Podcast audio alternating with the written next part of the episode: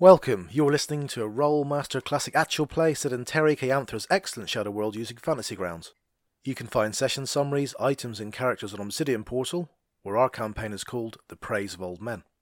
This episode is cross referenced as Chapter 4 Demons of the Burning Night, Parts 4 and 5. We're also on YouTube, Podbean, and Twitch, where you can find the various links as well as an index of some of the main points of each episode in the description.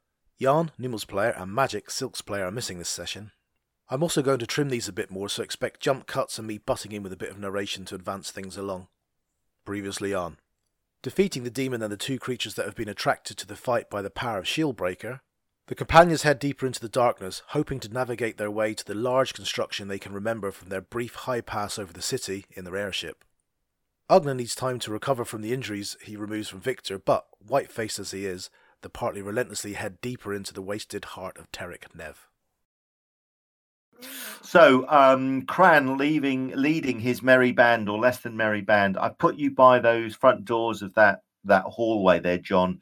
Uh, sorry, Cran. If you wanted to go through and try and squeeze through some of those windows that you can see, you're more than welcome to. Go. You can all give me. I suppose we can start. If you could all give me perception rolls, please, just straight perception rolls. Though your visibility is reduced, and the structure, whatever it is, looks obviously forbidding, dark, and quiet. None of you can see anything moving around inside, but there's a faint there's a faint sense that something inside is waiting for you. Um, the doors are open. Nothing is moving near the windows, but it is clearly going to be quite easy to enter. The choice, of course, is exactly where to enter. And you suspect there's going to be a good, safe place to enter and possibly a place that will immediately land you up to your necks. Where do you want to enter? I think we might need somebody sneaky like to have a little look rather than us just barging in.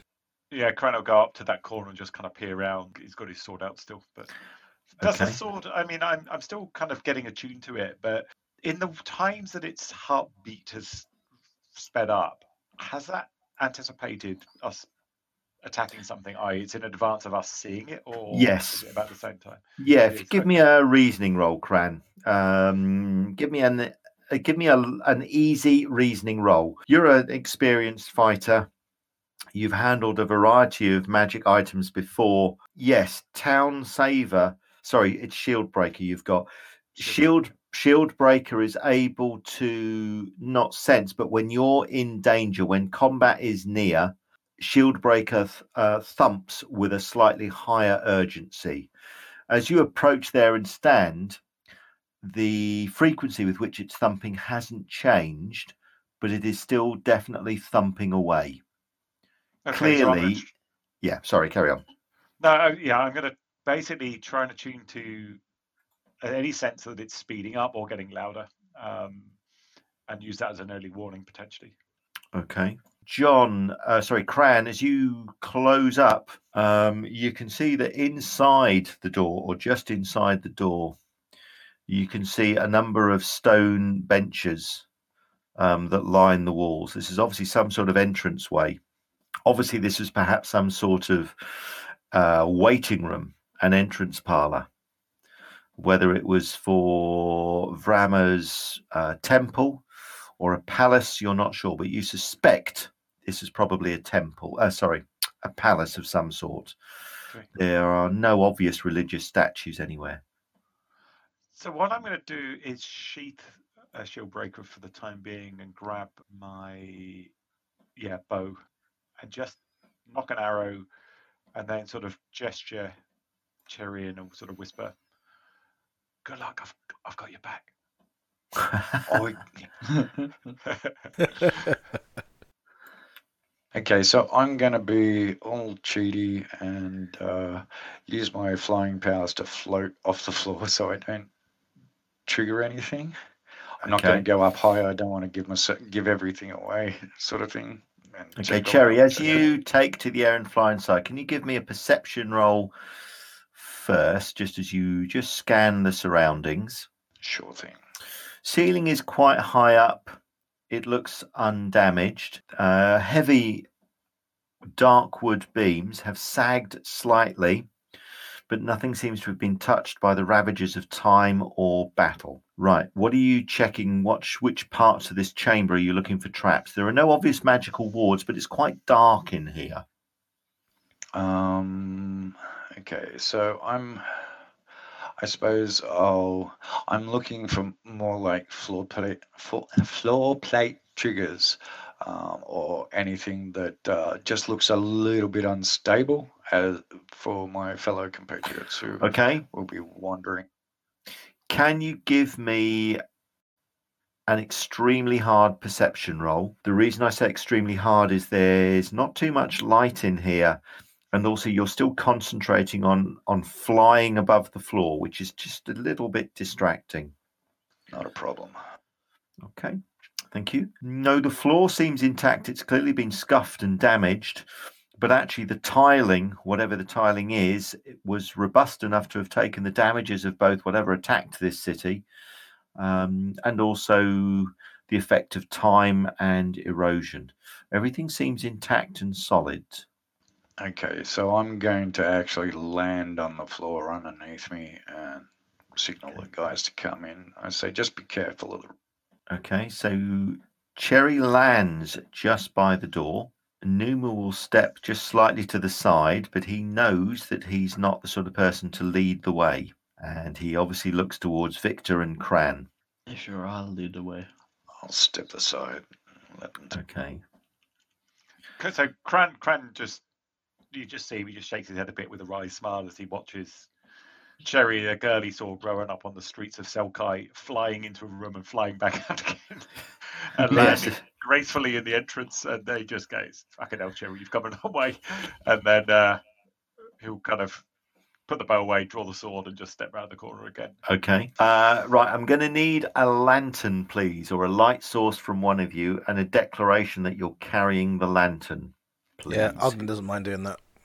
Okay, you can basically see to about there. Nothing seems to be moving. So as Cran edges his way in, I'll assume sort of Victor follows. Okay. Can Cran, Ugnan, and Victor give me perception rolls, please, as you listen carefully? That's perfect. Is the sword doing anything? That's about it. The sword is thumping, but its insistence has not changed. However, um, both Victor and Cran, you can hear what sounds like trickling water ahead of you. Oh, we need to pee. I knew I should have gone while we waited by the wall. Fucking prostate guy. Hey, if that's a dig at an aging GM, you are so on point. You're dead. There's I'm nothing need wrong a, with need my a break, prostate. yet, Stuart. Um, I mean, we can have a break if you want. We've been playing for an hour. so- Don't honestly. Oh, I'm so cross. Ogden's stepping away from Cran. Okay. See, I've got to Uh, that age now. I go out with the rugby players and I have two pints and I just suddenly stand up saying, That's it. I'm going home. And why? Are you drunk? No, I have to go to the toilet. Okay. Oh, Your listeners, what are they listening to? So you can hear the sound of running water. You can't see anything moving around in the darkness just beyond Ugnan's light. Um, your sword hasn't changed its pitch at all, John, but clearly there is the the ceilings themselves are are just an unusual height, shall we say? They're not particularly low, they're not particularly high, but they're a height that isn't quite comfortable. Um, There's a lot of shadows up there, yeah. yeah, there are, but it's also the fact that I don't know if you've ever been into uh, a building and you've looked up and you thought, "Oh, that ceiling's a bit low. Why is it low?" And and you can't then help as you move around or work in the building not keep looking up, going, "Do you know if I built this, I'd have had a higher ceiling?" Or, "Hmm, why is that ceiling low? There must be something in the roof void." And it's not just the ceiling; the walls are just not quite a comfortable distance apart. The windows, if you noticed on the outside, were not really wide enough to allow people through comfortably, nor narrow enough to stop people coming through at all. The whole geometry about the building is just a little bit off. And that's just beginning to play on your nerves a little bit. Probably more frustrating and, and odd. And every time you look in a corner, you can't help thinking, well, that's a bit unusual. And, well, what? That's odd. And well, it's just- everything's odd to Cran. He only started using a toilet about a year ago. So okay, yeah, fair enough. So Cran is completely oblivious to this strange geography. The rest of you, it's perhaps just throwing you a little bit. Nothing to worry about dice rolls or anything at the moment. So, what do you want to do? Looks like you've got a, a dead end to your right, sort of a dead ending passageway, but down towards the left, mm, shadows go off into the darkness beyond the light.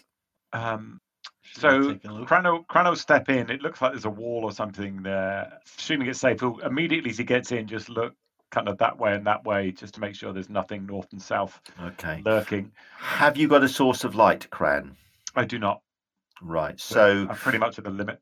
you're at the limit of darkness. So can you give me a very hard perception roll as you peer around? The noise of the water gets louder, and you can feel a stone, low stone wall ahead of you. Well, that's either really good or really bad. It was really good. Kneeling down, you stare off into the blackness. You think, just sniffing the air, you can't smell anything moving either, which is probably, and you'll recall hunting as a child back on the steppes when you were growing up. Your sense of smell, which was probably your most potent sense when you were growing up as a lad in the steppes, hasn't been used much since you've come to the cities for obvious reasons. Now you're back in, well, wilder climes. Your sense of smell is beginning to return, Cran. You can't smell anything away to your south or to the north. You can almost smell the water that you can hear right in front of you. And reaching out, you can feel a low stone wall. This could be a fountain with water in it that is still running, but you're not quite convinced. Oh, yeah, I can uh, just whisper over my shoulder. Just realised I'm fucking lit up here like Selkai on feast night. Uh, can, can bring that bring that light in. I can't see what the fuck's going on here. Okay, thank Right, you, lad. Ugnan. Right, Ugnan, you uh, sneak a little bit closer. You can see a large fountain. As you shine the light, there's kind of a, almost a shimmering, and suddenly the fountain is quiet and dry. And in the bottom of the uh, fountain, you can see what look like 20 old copper colored coins. They're quite large, they're quite they're, they're noticeably square not round and they've got a large hole punched through the center. These are uh, coins of a sort that you've not encountered before. Just in front of the or sorry to the the rear of where you stand the fountain uh, is set sort of half on this quite plain flagstone but you can also see an intricately detailed red mosaic floor. As you look more closely the red mosaic floor catches the light and almost throws it back at you. They look as if there are either thousands and thousands of fragments of glass or perhaps even shards of gemstones embedded in the floor in the form of a mosaic. How far are the coins down the um the fountain? You can reach down quite comfortably and pick some out if you wish. Take all of them if I can. These might be worth Okay. something. We're taking back to, to Selkai. Coins from Ah, do we want? Do famed we really want to? We really want to take take stuff out of this fucking shithole. Come on. Now, some might have collectors. There's some weirdos collect coins. Well, I know, but could be all sorts of curses on this crap in here. That Uggan doesn't Ah. like the sound of that. Just suddenly just drops him. What? What? What? what? Curses? Okay. okay, Ugnan, you drop the coins. Um, give me a perception roll as you look at your hand, just to They see roll there's across the floor, up your trouser leg, and into your purse. Your hand seems fine. If these were cursed, and you pause for a minute and just wait for something to happen, nothing seems to happen. You seem to have avoided the curse if they were. Um, Victor, you move slightly away to the south. Can you give me a very hard perception roll? Sure. Thank you. For just a fraction of a second, you thought you saw something just move very, very quietly that way. You thought you saw, and you're not convinced, but you thought you honestly, genuinely saw something that looked like a small blue, three foot, two and a half foot tall imp, for want of a better word, female, maybe some sort of miniature nymph, just softly run across the floor from right to left as you look at it. didn't glance at your direction, but it just ran out of sight. Okay. Smurfs to arms! I was going to say that, and then I thought, no, mood kill. Sorry, sir. Watch out for Gargamel. You, yeah. so Oh. you thought you saw this small blue creature. Do you want to tell the others? Yeah, of course. Right, can you give me memory rolls, please? All of you. Not Victor. Okay. Ah, the damn thing in Selkai. Yeah, and the shivers. Yeah. Unlikely for Cran, but I'll give it my best shot. Okay, so Cherry, you can certainly remember, and so can Ugnan. You remember that back in the old asylum, and periodically from time to time, you caught sight of this small, sort of shadowy miniature creature, nymph almost, that followed you and appeared from time to time. You came to the conclusion that it was wrapped up in Queen Mab's court, an I say- emissary Is this our liaison? you couldn't remember. You haven't seen it for quite some time, and from what Victor said, the creature seems to be back. It's never threatened you in any way, it's just followed you. Exactly what its presence here portends, you've no idea. If Victor is right in in, in what he saw. If I remember correctly, Queen Mab sort of has a little bit of a vested interest in our success. A considerable interest, yes, she does. She was the heart of Gosh, Mm. Goth. That's right. The heart of a Goth is what she seeks. What exactly what that is, you don't know. Okay, where next, folks? Do you want to head towards where this blue thing was? Remember in the past when you've gone after it, you've never found it. It's never led you anywhere useful either. I don't mind. How about this room straight ahead? Might as well get this one, see the doors, whatever. What do you reckon, Ogden? well, you think how it looked from outside. It was a big, long area, um, which I think this is the long hall, maybe. And then it went into the, the, the structure, which had three floors. And I think that might be right down the other end where we're going. Do we want to just blast straight down the middle, or uh, or go up to uh, the north area? I mean, we could just check out where the thing went. Well, I It suppose, should be a dead end. yeah, if, otherwise. if we think north and south, I suppose we don't really leave anything behind us. Yeah, let's head north and then go west at the top. You lead, I'll follow. Cran will head up towards the edge of the light, peering out. Okay. Cran's deliberately trying to stay in front of Ugnan in case things whistle out of the darkness at us. Yeah. Um, So you can see what looks like an archway or a door ahead of you, which opens into some sort of room. Exactly what it is, you can't really tell. There doesn't seem to be any furniture in the room to the north. Can't hear or smell anything either, Cran. Though, Cran, if you can give me, um, yeah, give me a hard perception roll. Ugnan, with your light, you can also give me a hard perception roll. I have a feeling we should uh, do a self discipline check for Silk to make sure she doesn't jump in the fountain and start collecting all. Oh, that's probably actually yes, that is Yeah. probably right. Certainly, since one of you mentioned cursed. yes. Oh, Uh, let me have a look. Uh, where's her self-discipline roll? by the way, Victor is gonna keep a watch to the south. Just Okay. looking out for that. Um, thing.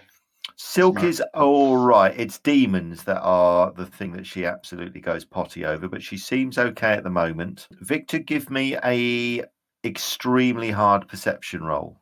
As you see, if you can catch another glimpse of this, for want of a better word, Smurf. No, you can't see anything. Or a big lad, you haven't got a torch you could throw, uh, throw a couple. Let me check. Yeah, I could carry a torch. I've got a lantern. I'll light it up. And Oh, I'll hand have it to. Will I hand it to? Who wants to carry the lantern? Yeah, I can. I could carry the lantern. Okay, I'll hand the lantern off to Victor. So that's about what another 60 feet. So I can estimate that. So, Victor, you can see a little bit more of the room. You can see another archway as well, sort of uh, ahead of you. Exactly what's on the other side, you don't know. Where do you want to head next, folks? Uh, keep going west. Oh, Victor, you get you know Silk well. Either that or you like the look of her ass from behind. I don't know which one it is. Well, um, yeah. Uh, register for the- Silence speaks volumes, thinks Silk. Just She's pissing with you. Don't worry. So as you creep along this uh, room, you can see John, sorry, Cran, um, lining this wall. You can see several portrait frames lining the wall of this hallway. All of them contain torn and very, very faded canvases. Um, there are portraits of what look to be humans, perhaps elves. It's difficult to tell hanging from them.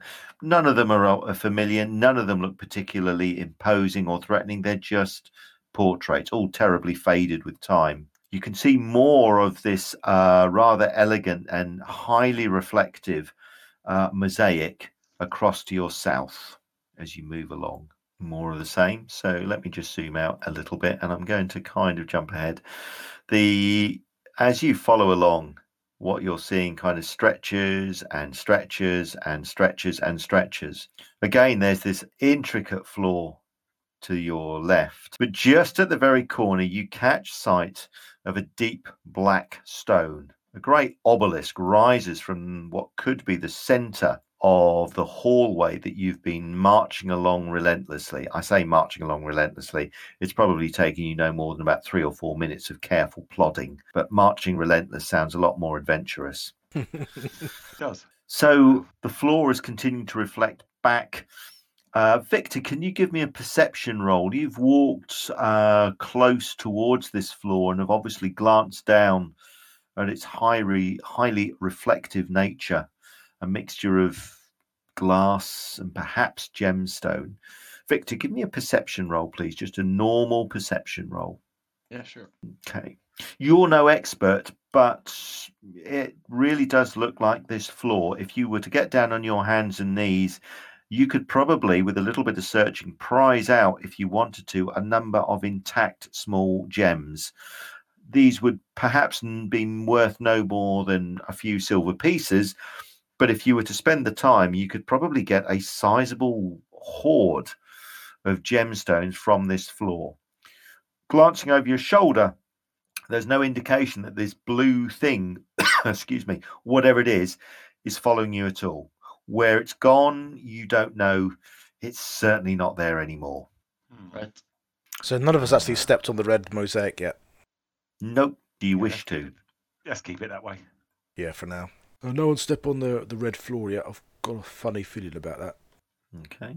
I'll just move Cran up a little bit. You can see this black obelisk across to your left by the light of um, Cran's lantern. There doesn't seem to be any writing at all on this obelisk. It just stands black, huge, heavy, and totally immobile, non decorative at all. Of course, it does perhaps give a fuss to the floor. It's very, very different from the flashing light and the sparkling nature of this reddish floor. Hmm. Hmm. Yeah, let's let's just not look at that. Onwards, gentlemen and ladies. Sorry. Well, I can cast some detection on it if you want me to waste a couple of some of my power. Yeah, have a have a crack. All right, so demon stuff is channeling, isn't it? Yes, it is. Okay, so it's a first level spell. I'll cast detect channeling. It's one minute level, so it gives me eight minutes. So I'll just if it's not, I'll put it on the um floor obelisk, and if it's time, go back to the the um. We'll just put it randomly around the place. Okay. Yep, that's okay. So the spell is cast.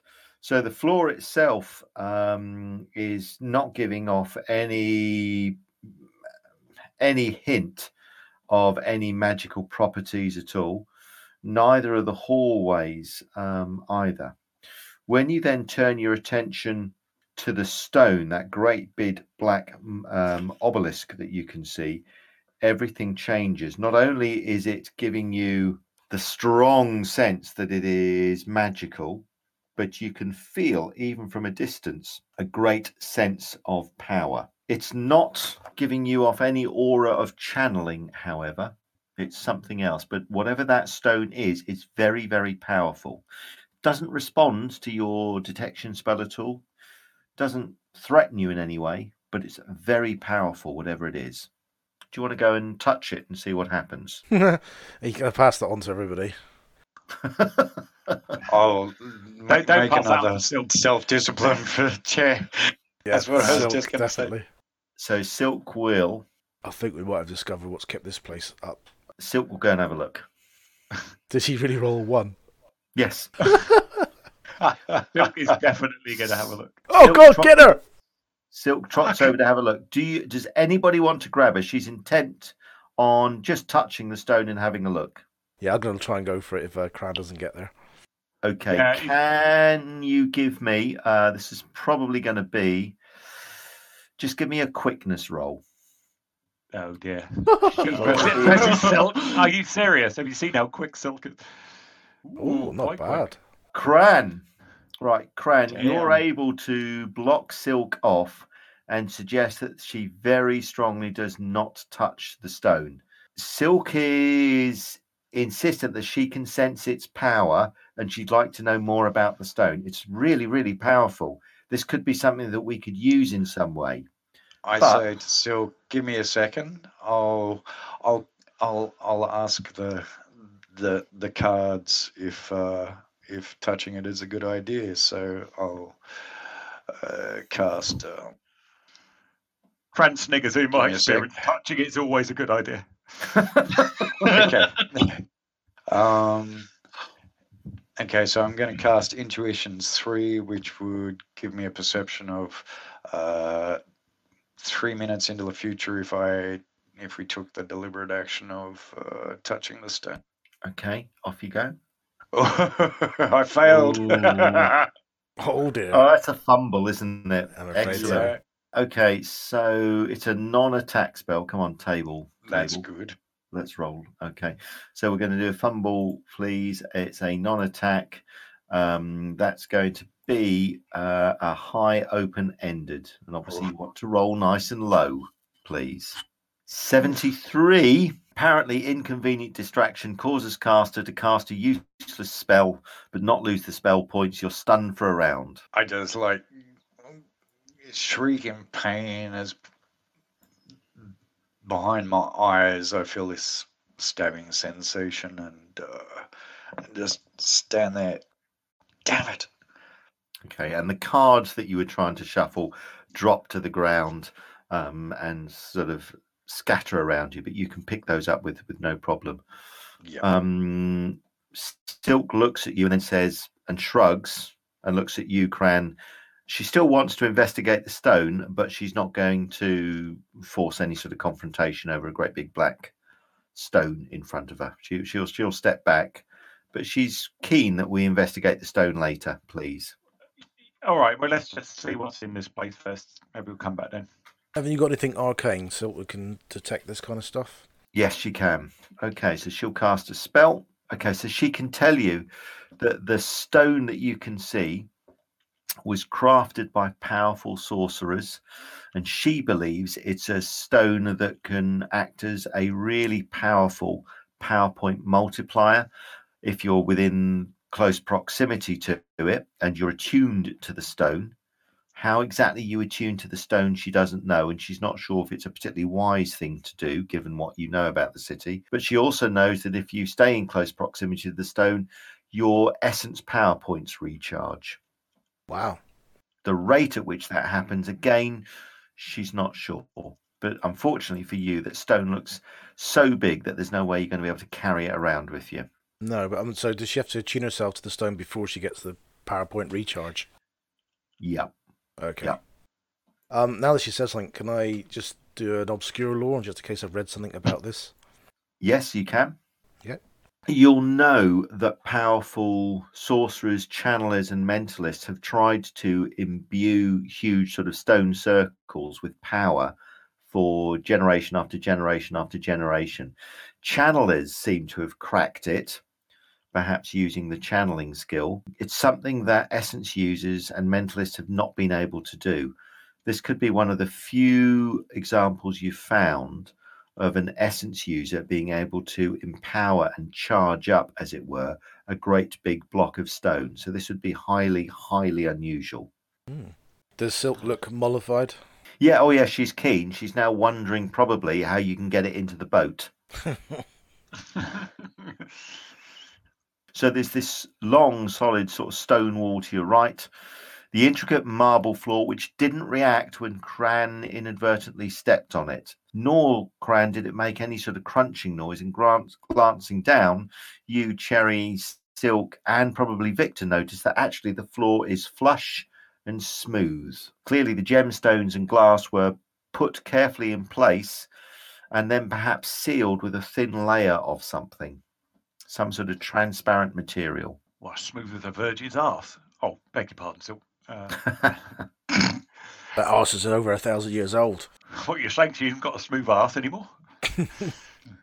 Yeah, More like mine. same. Still looks nice. That's enough, Victor. Okay, so you can continue to edge along and edge along and edge along. So I'm just going to jump ahead a little bit until you get towards obviously the end of this intricate marble pathway. And you can see there are a number of doorways ahead of you. You can follow this hallway down to the south. There's a doorway to your right, or there's a door ahead of you. Cran, your sword has re- uh, retained its constant monotonous thump, thump, thump, thump, like heartbeat. In fact, it's probably beating just slightly, but only just slightly faster than your heart. Uh, Cran, can you give me a reasoning roll, please, as you continue to get used to this this potent weapon? Okay. Shield breaker is probably slightly more sensitive to danger than you are, but only slightly more. Hence, its beat matches your heartbeat, but it will elevate more quickly than yours if there's danger somewhere around. All right, so I'll and it is slightly more insistent than you. So there is danger, but not very, very near. All right, just stay stay alert, guys. Um, is it? Can you do any uh, like probing into the distant silk or or Ogden or it's this? I the sword's picking something up ahead. Not sure what it is. Uh, let's see what Silk's got. She's got nothing that is going to sort of probe generally about enemies and monsters. She'd have to do something more specific, and she apologizes. Uh, could I smell anything? Uh, Victor, you can give me. So you haven't got uh, I have Cran's the sort of. smell. No, Cran, because of his upbringing, is uh, is more in tune with the wild and danger, and uh, basically he's one step away from being a nostril flaring, axe wielding barbarian. You're slightly more civilized, so you can give me a very hard perception. In fact, you can all give me very hard perception rolls as you kind of scan, given Cran's warning, as you scan the darkness around the comforting light that Ugnan's um, lantern provides. You can't hear anything above the low thump noise of Cran's sword, which you can now all hear as you pause and listen carefully. Nothing else seems to be moving, and Victor, there's no more hint of this blue creature that you saw. All right. Where do you want to head? You just keep on the outside of this room, see what doors lead off it. You could do. Good idea. if I move you sort of up to here-ish. So to your north, uh, Cran, there's clearly some sort of large open room. The floor is the same as you've seen before, but you can catch, if I just move you to the doorway slightly, you can see what look like two large white marble seats and what looks like a huge table with, you think, is some sort of deeply coloured, maybe another mosaic picture on the table. You can't really tell from this distance exactly what it's a picture of. The room across to your left, um, again, has a same floor, this tiled floor, but the ceiling you notice is noticeably higher, north or east Oh, let's or west. Sorry. I still this looks a bit interesting in here. It's like a I don't know something on the table. Looks like it could be a map or something. Bring that light in here up, and, and Cran will just step around the corner and just check kind of both ways. Okay. There's nothing moving in this chamber, but you get a sense that this room is very, very long indeed. you can see what looks like just to your top left uh, a copper door, large and closed. You'll never take me, copper. yeah. So a large metallic door, which is closed, and just to your top left. Uh, Cran and Ugnan, can you give me perception rolls, please? Um, it's a map. So the the image that you saw is actually a map um, of something, and the map itself is obviously a mosaic. So it's a permanent map of somewhere, but it's difficult to tell until you get up and study it closely. Oh, yeah, I'm going to still kind of check this out. I'm trying to kind of walk up to the edge of the map. Well, this is clearly some sort of strategic planning area. You can see a detailed map of a city and its environment, exactly where you don't know. Um, clearly, this is some sort of battle map. And obviously, this would have been, you're guessing again, Cran, some sort of major strategic plan um, in opera or being put into operation. There are no markers on the map at all, but the detail on the map is quite breathtaking. All laid out in a permanent mosaic. Scale, possibly maybe 60 miles north south by maybe about 120 miles east west. So you can see there's a large harbour with a large city in it. And then dotted around, you can see smaller markings for some of the uh, settlements, villages you suspect. Where this is, you don't know. Have we seen any If, maps of if the they start arguing about it, I'll say, gentlemen, there's no fighting in here. This is the war war. room. um, Boom, boom. uh, uh, so, have you seen any maps so far? No. Ugnan, you can give me a. Let's see. You can give me a. You can give me an extremely hard memory roll, please. Uh, so I suggest the way you do this, if you do an open-ended roll and add your memory bonus or, or something, that that would work. Otherwise, if you just do a straight memory roll, you're just not going to succeed, and that seems a bit harsh. No, Ugnan. Um, you've seen a number of maps. You're basically, as you know, the group's um, resident librarian and so on. Um, you've been asked to look at so many maps and so many paperwork, mostly by Cran, who you suspect, but you're not convinced actually can't read. he says he can, but he's very reluctant to do so. Um,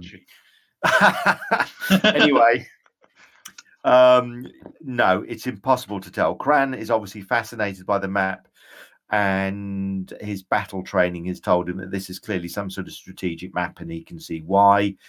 You take his points, but exactly where it is, the pair of you have got no idea. I mean, the region itself, does it look. Uh, I mean, is, is there frosted over? Is like anything like snow cap means? Is, is it to that level of detail? No, no, it's not. Um, this looks like some sort of temperate, uh, temperate harbour settlement. Okay. So, can, you, can you do a rubbing? Uh, You could do if you want Sorry? to. I mean, you could, There are ladies present. Excuse me. if you had the wherewithal, and I'm not sounding like a Finbar here, you could take a rubbing. Um, but as I'm sure Silk would point out, you're just deficient in that department. to me, I've been to me. I've got, got six inches this end. Bring, bring the paper. oh. Lord. All right. Uh, Well, let's head uh, west then. does that mean you need to make a contortion? I should have said etching. Etching is a safer word. So it's a safe Okay, word. let me just show you the whole thing rather than spin this out. Um, there's no danger or threat in this room. The room itself is clearly some sort of throne room. At the far end, you can see another one of these uh, copper doors. The color of the metal is obviously tarnished with time. It's now more of a green than that lustrous brown red copper color. Um, both doors are closed. What really stands out, though, is the huge throne that you can see towards the far end, which is made of a lustrous green emerald. Um, ignore the black stuff that you can see. It's it's green and emerald coloured. I don't know why I did it in black, but I did. Anyway, it's a lustrous green emerald colour. You can see a number of what look like meeting tables and benches around those meeting tables. The benches and meeting tables are made of a, a white marble. Obviously, you found the strategy map, which is of an unknown uh, location but temperate. The throne that you can see sits on top of a large black platform. The Platform is obviously attached to the floor. What do you wish to do? Keep an eye on Silk, because she's going to try and sit on it. Can I just clarify? This is not a temperate area we're in right now, but the map is. on- No, it's not. No, it's not. Do you think this place was always here? Cleric Nevic itself? I guess we can't answer that yet. But Hmm. You don't know enough about it. You don't know anything about the law of the city. You've never heard of the city being able to move around or having been moved, but you've seen stranger things and heard stranger things. okay. So Cran will step through the door, kind of get around the corner, his eyes adjust to the gloom a bit more, and then look around. Okay. As you get closer and walk closer to the green sort of marble throne at that far end, which you can see on that black dais, you actually realize that it's actually two separate green marble thrones. Sorry, this is back in the other room. Uh, so if I just point that out to you. So that's this one here. Um, it's actually two separate uh, green marble chairs. One has clearly been hit by a very, very potent hot fire and has been turned almost into a great big heap of molten green slag. The other one, however, is intact, uh, all made out of green marble. Obviously, a huge, ginormous vein of green marble. Moving into the other chamber, though, you've clearly entered some form of temple or temple area. Across on the right hand side, you can kind of catch sight of what looks like some sort of stained glass rather feeble light is flickering in and casting sort of a, a brightly colored image on the floor. The image is just a series of sort of brightly colored patterns. There doesn't seem to be anything else. You can also see what looks like a, a horribly misshapen statue just in front of that window. The statue is about eight foot tall, some sort of animal, and is reaching out with hands to almost grasp a crude brown stone uh, altar. Draped over the altar, you can see still the remains of some sort of silk cloth. Across to your right, you can see curtains, thick red curtains, have sealed off a doorway or maybe a window. Across to your left, Ugnan, you can see what looks like a long, low bench. It looks like a musician's platform. At some point, perhaps in its heyday, uh, violinists, harpists, trumpeters, singers would crowd into this bench, stand behind the beautifully ornate woodwork, and add their voices, their music, to that of the worshippers, to whatever god you can see of the hideous statue across in front of you. The place, however, it seems empty and quiet. Though, as Cran and Ugnan step just inside, they get an eerie sense that something is watching and waiting for them to take a wrong move. It's quiet, too quiet. Listen, Your can you smell something?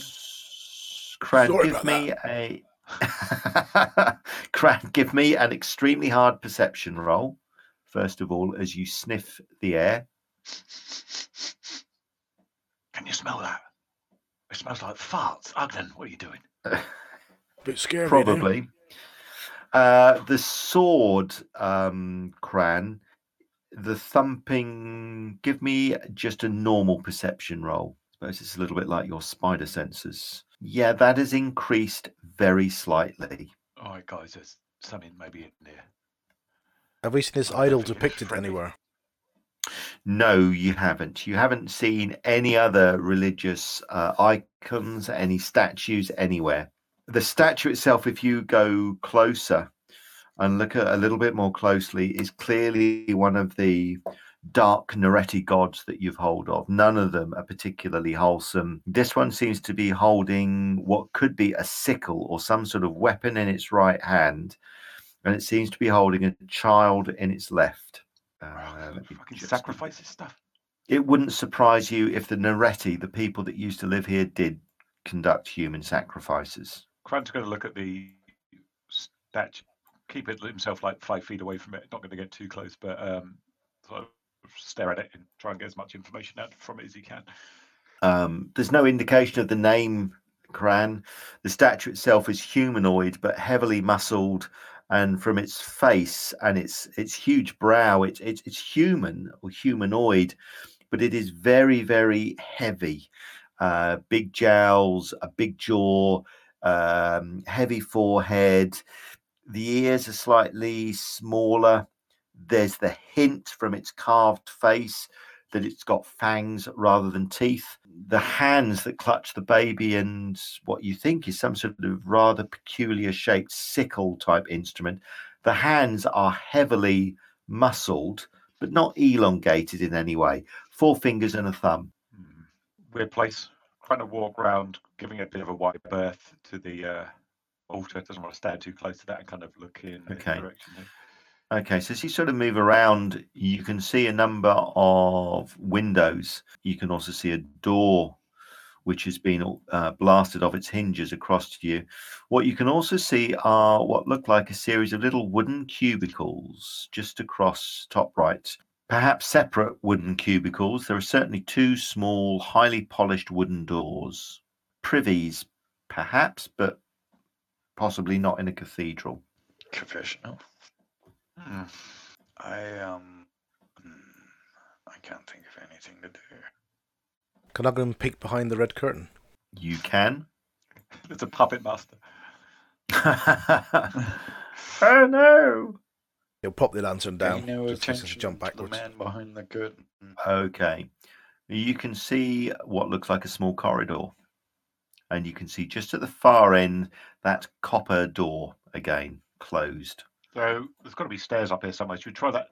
Try that copper door, or go just check out the south a bit first? I want to go up and check up around here if I. Around the window, Cherry. Yeah. What are you what are you checking exactly? Um, I I suppose I want to look at the imagery of the compare it and uh, of the window and compare it to uh, the statue. Give me a light perception roll, first of all. Okay. Um, now can you give me a reasoning roll? Uh oh. Um, So I found something, but I don't know what it is. So the the image on the of the window is actually more than just uh, mad colours. There are a lot of things depicted on the window, and somehow the stained glass has remained intact, even though you can see damage outside around the building as you look through the evil and dim light which is coming through. The window has somehow stayed intact. You can certainly see depicted in the window, you can see this big, ugly, heavily muscled, bestial human, and he seems to be cradling a child. You can see again this strange sickle type weapon at his hip, but the child doesn't seem to be in any danger.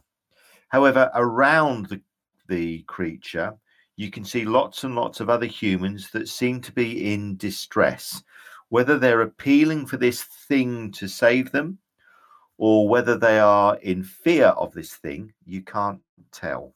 But the creature bearing this baby seems to ignore them. Further away, sort of in the top left hand corner, in the far distance of this image, you can see what looks like a volcano. And the creature seems to be walking away from the volcano, cradling this baby. Well, that's not Okay. ominous at all. No. Birth of Cadena, maybe. Fucking hell. What are we doing? Okay. Um, I'd like to go up and have a closer inspection of the statue itself, like uh, knowing how uh, tricky people can be in stashing up. I'm going to uh, I'm going to have a careful, uh, without touching it yet, until I find, unless I find something, just a Okay. methodical look. Just be Okay. very careful, Cherry. You've got a good light source. You know what you're looking for. I think that's going to be a light perception roll.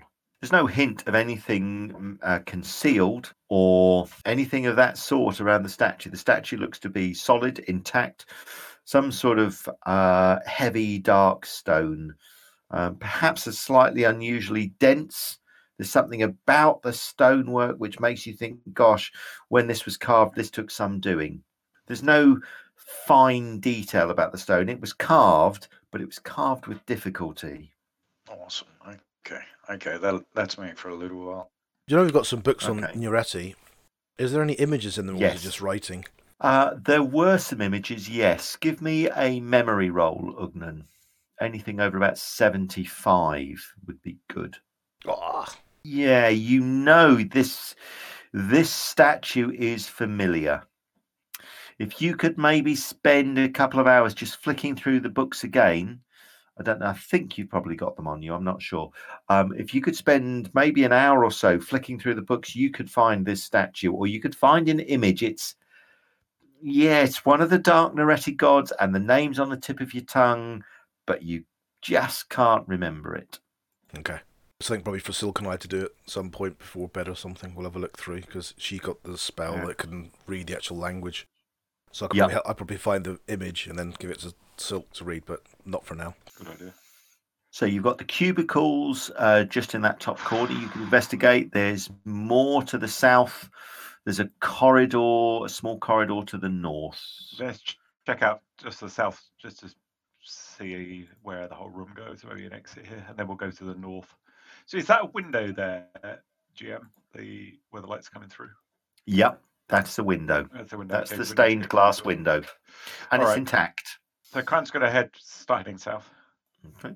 You can see there are two more of these cubicles to the south, but the doors are open. And some of you who've got perhaps a little bit more knowledge of these things, you're probably right. These are clearly some form of confessional cubicle. Hmm.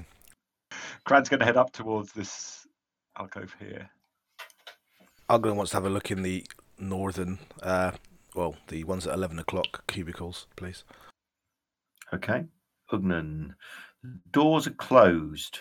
Have a listen. Cool to give me a perception roll. So you listen very carefully at the first of the doors. It's quiet on the other side. Do you want to open it?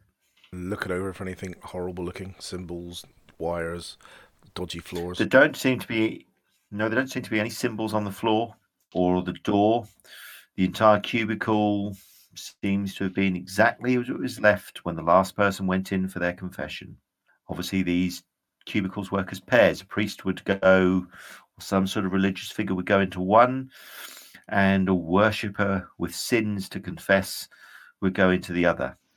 Of course, exactly what the Nereti would be confessing, you can only shudder about given their black history. I failed to kill 14 children this week. I'm terribly sorry. That's Just right. thinking that. Um, Five Hail Marys. he's I'm gonna just click over, a quick look over his shoulder, make sure no one's telling him not to do that, and then he'll open the one nearest to him. Okay. Oh yeah, he's put the lantern down because he has to jump back. Okay. Both uh, seem to be empty. You can see there's a screen between the two now that you've entered. There are two low chairs, two low stools, but they're empty. No hint that there's they've been used for some time. Phew, I nearly soiled my trousers. right, fine. The completionist in me is happy. Okay. Right, what do you, what do you think Where there? Uh, next? Let's try to see through what's through here. Cran will walk up to the. Is this a little corridor here? Okay. that a window? That leads to the outside. Is a door. All right. Yep. It's door to the outside. Well, I think we should try that copper door, or at least check it out up to the north. Right, fine by me, lad. yeah, sure. Let's do it. Cran, who's are you pushing on the copper door? No, I'm just um gonna look at it first, uh, just to check it looks all right. Okay. Well, just across to your left, there's a set of stairs that lead up if you want to climb higher into this rear part of what you guess must be the main palace. The copper door itself is closed. So the copper door is where? Sorry, um, So just to your right, you can see you've got that open area, John. there. Yeah, it's along there. All right. I won't touch that. Well, what do you reckon, Ogden? Upstairs? No time like the present. Yeah, I'm just trying to think what the building looked like. It was as the this is the three story part, right? Might as well. Yeah, so Yeah. yeah, there's a couple of stories up there. Crano, Okay. like he's he's Uh, looking carefully up the stairs to wait for Ogden to bring the torch around and then sort out he's gonna Victor, start Cherry, making his way happy to go slowly up. Yeah, yeah, sure. Yeah, sure. Let's do it then. then. Okay, let me. So you should be sort of in the top right hand corner. Oh, sorry, top bit. This is a slightly smaller map, fortunately. Uh, let me just drag you across. So as you climb up, the floor noticeably changes in texture and color. It's still stonework, uh, but it's a slightly more detailed stonework. So uh, I think you were leading the way, Cran. So as you step up, you can see this intricate floor ahead of you. On the left hand side, though, as you clear that stairwell, John, sorry, as you clear that stairwell, Cran, you can see what is obviously some rather hasty extra brickwork to seal off the left hand side. Hmm. Okay, That let's brickwork could be down. broken down fairly fairly quickly with a few swings, should you wish. So keep your hands away from the brickwork. um, trying to move up to the edge of the light. Is that is that like a runner there, or an enormously gory trail of blood going south? Uh, engraved into the floor, you can see what looks like uh, the outline of some sort of curved, coiled serpent's body, perhaps. What is that? What is that indeed? Oh, I can bring the old torch up. The light. Sorry, I'll see you. Oh, that doesn't look good, does it? Ooh. Why have they brick? What have they bricked something up hastily? What scares an array? Mm. Asking now, I don't know. An Amarishi, maybe. go. We did that. there. Okay, there's an open ar- there's an open archway. You can step to the left and or to the right. This is obviously some sort of circular upper level. You can see a stone door across to the right, though. That one, you mean? Yeah, sorry, a steel door across to the right. That's Okay. that's correct. And uh, sorry, can you explain the red red element again?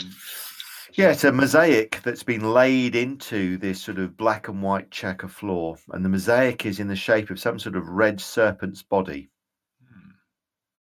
It- Does it match the red below, which was harmless and kind of similar style? Yes, very similar style, um, and again made out of what could be fragments of glass, fragments of gem, intact gemstones, but then all sealed and engineered such that it's flush with the floor. Cran will ignore it and go over there. Maybe not step on it. Yeah, I'll step over it. Nothing seems to be moving up on this floor either. Your sword is still thumping with the same intensity as below, Cran. This steel door looks quite stout and is clearly got uh, a difficult, well, an intricate locking mechanism on it. Let's walk. through, we do a s- circumnavigation? Well, walk around a circle anyway.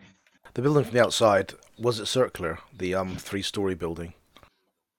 Mm, yeah, you think so? Yeah, could well be. Okay. What do you want to do next? Yeah, let's head right. Let's keep heading around. Should we do a quick circuit and see where what we've got to face, and then um, make a decision on doors if there are more than one? Yeah, sounds good. All right, Okay. s- we'll head a bit further towards the west. So walking sort of further to the west, again at some point on the right hand wall, you come across, come across a massive steel door. This is on the right hand wall, the outer wall, as it were, as you walk around. That one there. The yep, the Okay. serpent's body continues to curl around, leading you around and around. Don't want to check that door? Not until we've we'll just check. There's nothing up here. Okay. Fine. Partway round, you come to an open archway on your left. Kind of go up, wait for the light, and then just peer around. Okay. Looks to be some form. You can see the serpent's head, which is um, pointing or ends at a, a featureless wall. You can see a door across to your left, sort of leading to the north. Let me just put some pointers on that so you can see them. So Serpent's a- head ending at a featureless wall happens much more in old age, I must admit. There speaks a man after my own heart. So you can see, uh, so you follow the path of that serpent. You can see this doorway which leads into what could be some sort of antechamber. The room holds a single cot and a smashed bureau. Um, on the floor, there seems to be a large iron skull cap. Oh, well, that's handy. I've just broken mine. um, Cran will say, well, my guess is, like, if the body of the snake's going around evidence to the air, this is probably quite important. Do you want to have a quick look around in here? Open? I could, but I think Cherry's got better eyes than me. Cherry, love, Yep. get those young eyes in here. Two old bl- bastards up front. Uh, north Victor would also like to take a look. Yeah, you can do. What are you sort of looking for as you begin to pile into the room? Cherry, what are you looking for? Okay, so, well, yeah, I'll go to the south door and see if there's anything conspicuously undoorish about. okay, give me uh, give me a perception roll then, Uh-huh. Cherry. So I'm just going to ask for a normal perception roll. You've got a good sense of light. No, that door to the south uh, is could be locked. You don't know, but it's certainly not trapped. Okay, so um, I'll I'll test it and give it a push. Turn the handle if it has one. Yeah, it's fine. It opens obviously into. Oh, let me get this. Uh, opens into another room. Again, dark. I'll sort of peek in, and see if I can spot anything. Okay. Um, Does a light shine through from? Yeah, there is. You can see that actually part way uh, part way towards the corner of this room, the ceiling has fallen through into I don't know into the floor below. Could possibly be an area of the temple that you didn't quite spot that there was a hole in the ceiling. Anyway, there are. This is perhaps some sort of museum um, inside the vault or this chamber, whatever it is you can see tattered heraldic banners that hang from brass rods on the walls. The banners are long since faded, but they look to bear shields, swords, spears, and other martial decorations. There are busts of three very stern looking women uh, set against the northwest wall. Um, That's Who these typical, are-? Anything that displays a woman as a bust. Okay. Dominatrix. um, also hung hung or hanging along the walls of the room, uh, there are several shields which display var- display sorry various coats of arms. The shields are possibly not much use to you anymore. They probably wouldn't be worth much in terms of defensive value in a battle. They're more decorative than any than anywhere else, but that's difficult to tell unless you take them off. Um, other than that, you can't really see anything remarkable at all. Although in one corner of the room, there looks to be some sort of great heap of stained um, tarpaulin, and that's just on the other side of where the ceiling has collapsed. Okay. I'll wait. I'll wait. I'll say. Uh, it looks like there could be something over in the corner over there, but I don't know. Um, what you got?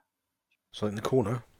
Yeah, on the other side. So I point out it's hard to see from because the light only like barely travels to it. Like I'll go a bit closer. Okay. about there, I think. Yep, that's where it is. Ugnan stepping inside again, you can see, and Cherry certainly advancing a little bit more bravely. In Cherry, you can see uh, the shields. Actually, some of them might be of use in combat. They're not actually that thin and decorative as you as you thought. Um, the tarpaulin that you can see in the far corner is obviously hiding or resting, concealing or sheltering something that's fairly sizable, maybe about three or four feet, three feet in height off the floor, but quite bulky and heavy. Maybe chests, maybe just rubble, maybe tools. Difficult to tell from here. I might check out one or two of the shields, see if any of them are usable. Um, I mean, one of the shields is obviously probably more useful. It's highly polished to an almost mirror finish. It's a standard sized shield, but it's slightly elongated. So it's going to be quite a heavy, sort of large, cumbersome shield for somebody of your sort of general build to operate. So it would be a full shield rather than a normal shield. Ooh, Um, but it's in very, very good condition and clearly has maintained its highly polished finish. The surface um, seems to be covered with some sort of quite resilient metal. So as you reach out and touch it and just have a look at it, um, the shield is is is light, but the finish is quite unusual. Um, yeah. So uh, I'll grab the yeah, I'll grab it and uh, lift Okay. it off its holder. Okay. Uh, well, the shield itself, um, which I'll enter all this on a, on the Obsidian portal, um, is clearly um, enchanted in some way. It's lighter than you'd expect, and that highly polished surface, as you sort of move it around, catches the light in a very, very highly specific manner, almost throwing it back in Cran and Ugnan's eyes. Should you wield this shield outside in combat, this could be very, very distracting to your foes. Excellent. Nice. Handy. It's about time I used a shield. Yeah, swear by 'em. Considering- You swear by him? Okay. Well, then definitely, I'm. I I turn to Cran and go, okay, you got to teach me more things. combat, combat practice. Yeah, no problem at all. Can I Just have like hold, hold that big bit of metal between you and the guy with the big sword. That's pretty straightforward. That's that sounds like a grand idea. Can we check under the tarpaulin? You'd have to cross the floor to get there. Sure. Is it that um shaded area in the floor? Yeah, you're going to have to cross that. So that's going to be uh, quite a difficult maneuver to jump across that. Oh, okay. Right. Ah, right. So, oh, okay. I get. Yeah, Victor would like to check the north door. Okay. Uh, Victor, you can give me a perception roll, please. Sure. I mean, the door is solid. Um, you've got no idea whether it's locked or not unless you try it. Whether it's trapped or not, well, that's not really your field of expertise, but there's nothing obvious. You can't see any obvious connection to ceilings. There's no obvious spears or doors. It looks very much like the door that Cherry just cleared and opened. So if you're feeling Yeah, brave course. enough, you can try and open it. Yeah, of course not. I'm I'm just opening it. Okay. The door is locked. It will not open. Ah. Uh, Cherry, you, you don't want to see if you can get this door open? I, I give me a sec. I'm just checking out what's underneath this tarp over here as I float across the. Okay. Underneath the tarpaulin, as you lift it aside, you can see what looks like um, a rather decorative um, set of plate armor, delicately etched from helm to to um, the steel heels of the boots. Clearly, this was a lifetime's work. It's made of some sort of pale blue silver metal with traces of pearl around the edges. But it's not just decorative, it's clearly um, a very, very well made suit of plate armor. I'm gonna try. I'm not very strong, so I'll um. Actually, I've got a pretty good strength. Actually, I'll I'll bring back uh, piece by piece and put it down at uh, Ugnan's feet and say, well, it, we can either use it or whatever. Unfortunately, it's cursed. So the, the ever cheerful Victor says, Yeah, it's probably cursed. Yeah, your fingers are going to drop off. That's it. So yeah, I'll bring it all back piece by piece, and then uh, say, Ugnan, if you want to look at that, I'll go up and see what I can do with this. Yeah, have a much closer look. Well, I mean, Ugnan, Plop give me a myself back on the ground and. walk. Okay. Ugnan, give me a perception roll. And Cherry, can you give me a perception roll as you approach the door that uh, presumably Victor is interested in?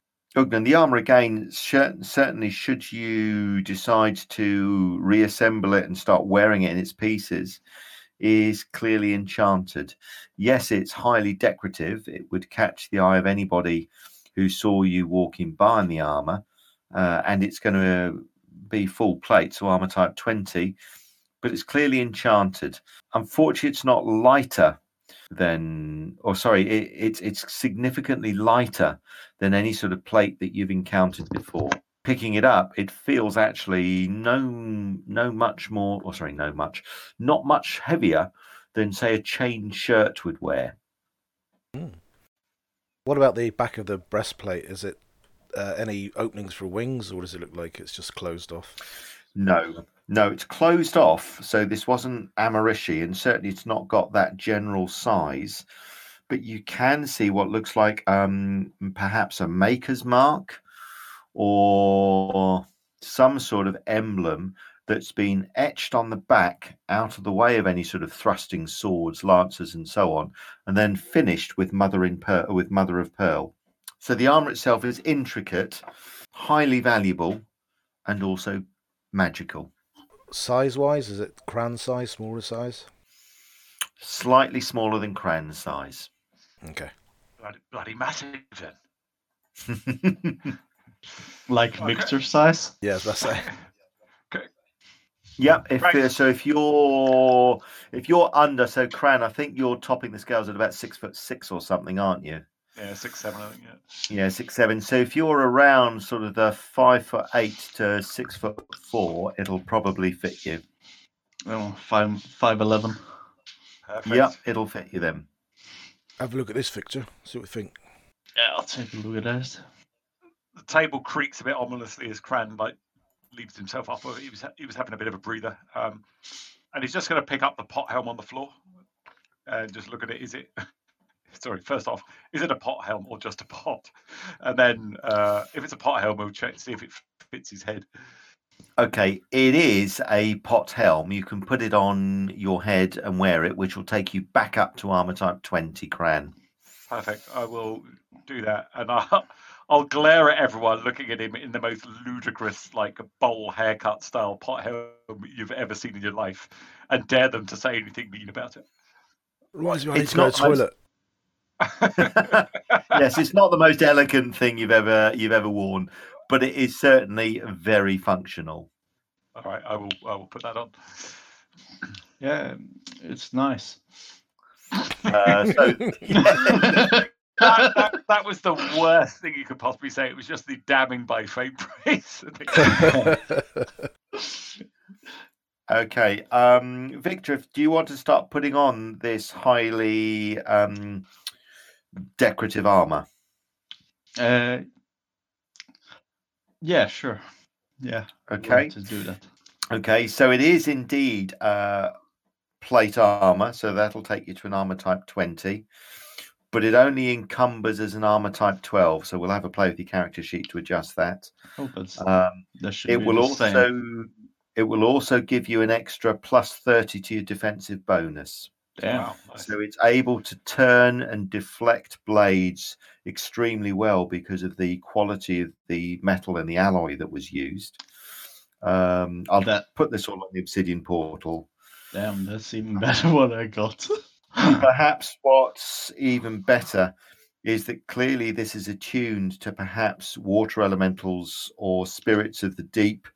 Um, this armor will float in water. So it means that while you're wearing this armor, you can't drown. Nice. nice. AT I 12, so rigid leather. Yeah. Yeah. Uh, what it will also fantastic. do is it will give you protection against any sea creature. And as you put it on, can you give me a channeling resistance roll, please, Victor? Oh, okay, sure.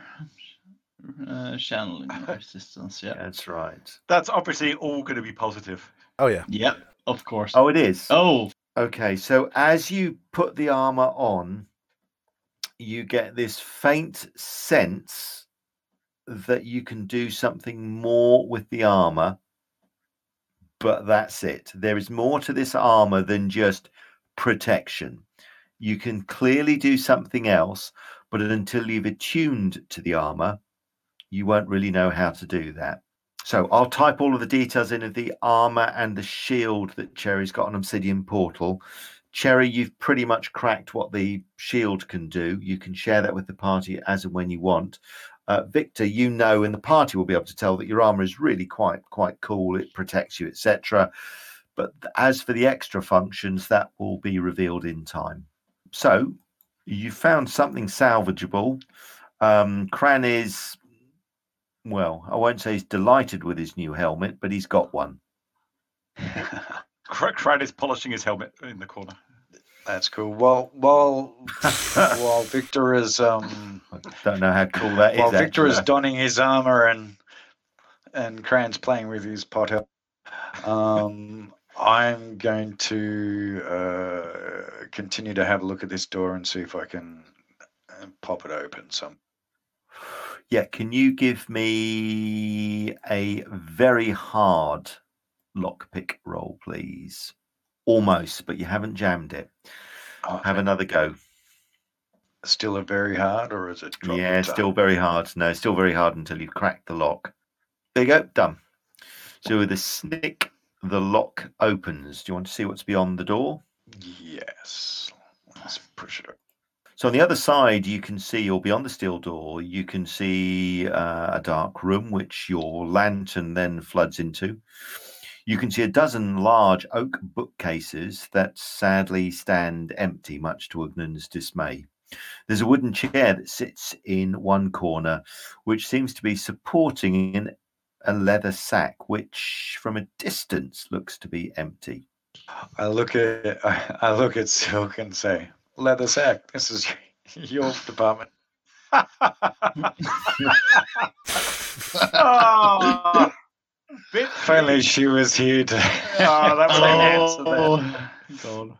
Okay, that's going down as qu- quote of the day. Okay.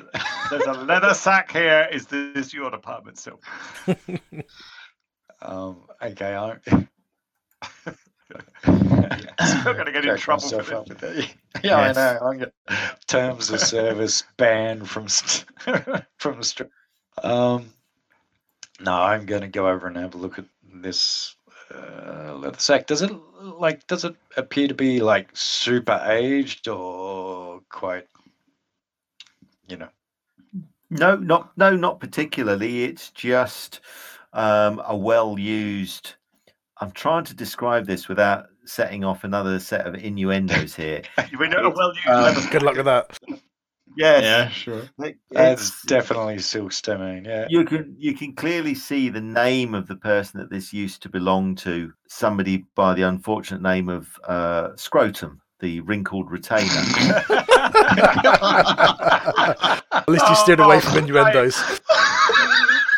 Dive in with I both. remember old Scroats. How is he? well, He's having a ball. Wrinkled, but he's a- a well-known, yes, family retainer.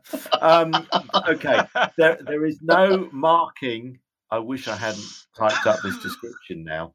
There is no It's funny marking. how we got sorry. shorter in the cold. You know. Yes, yes.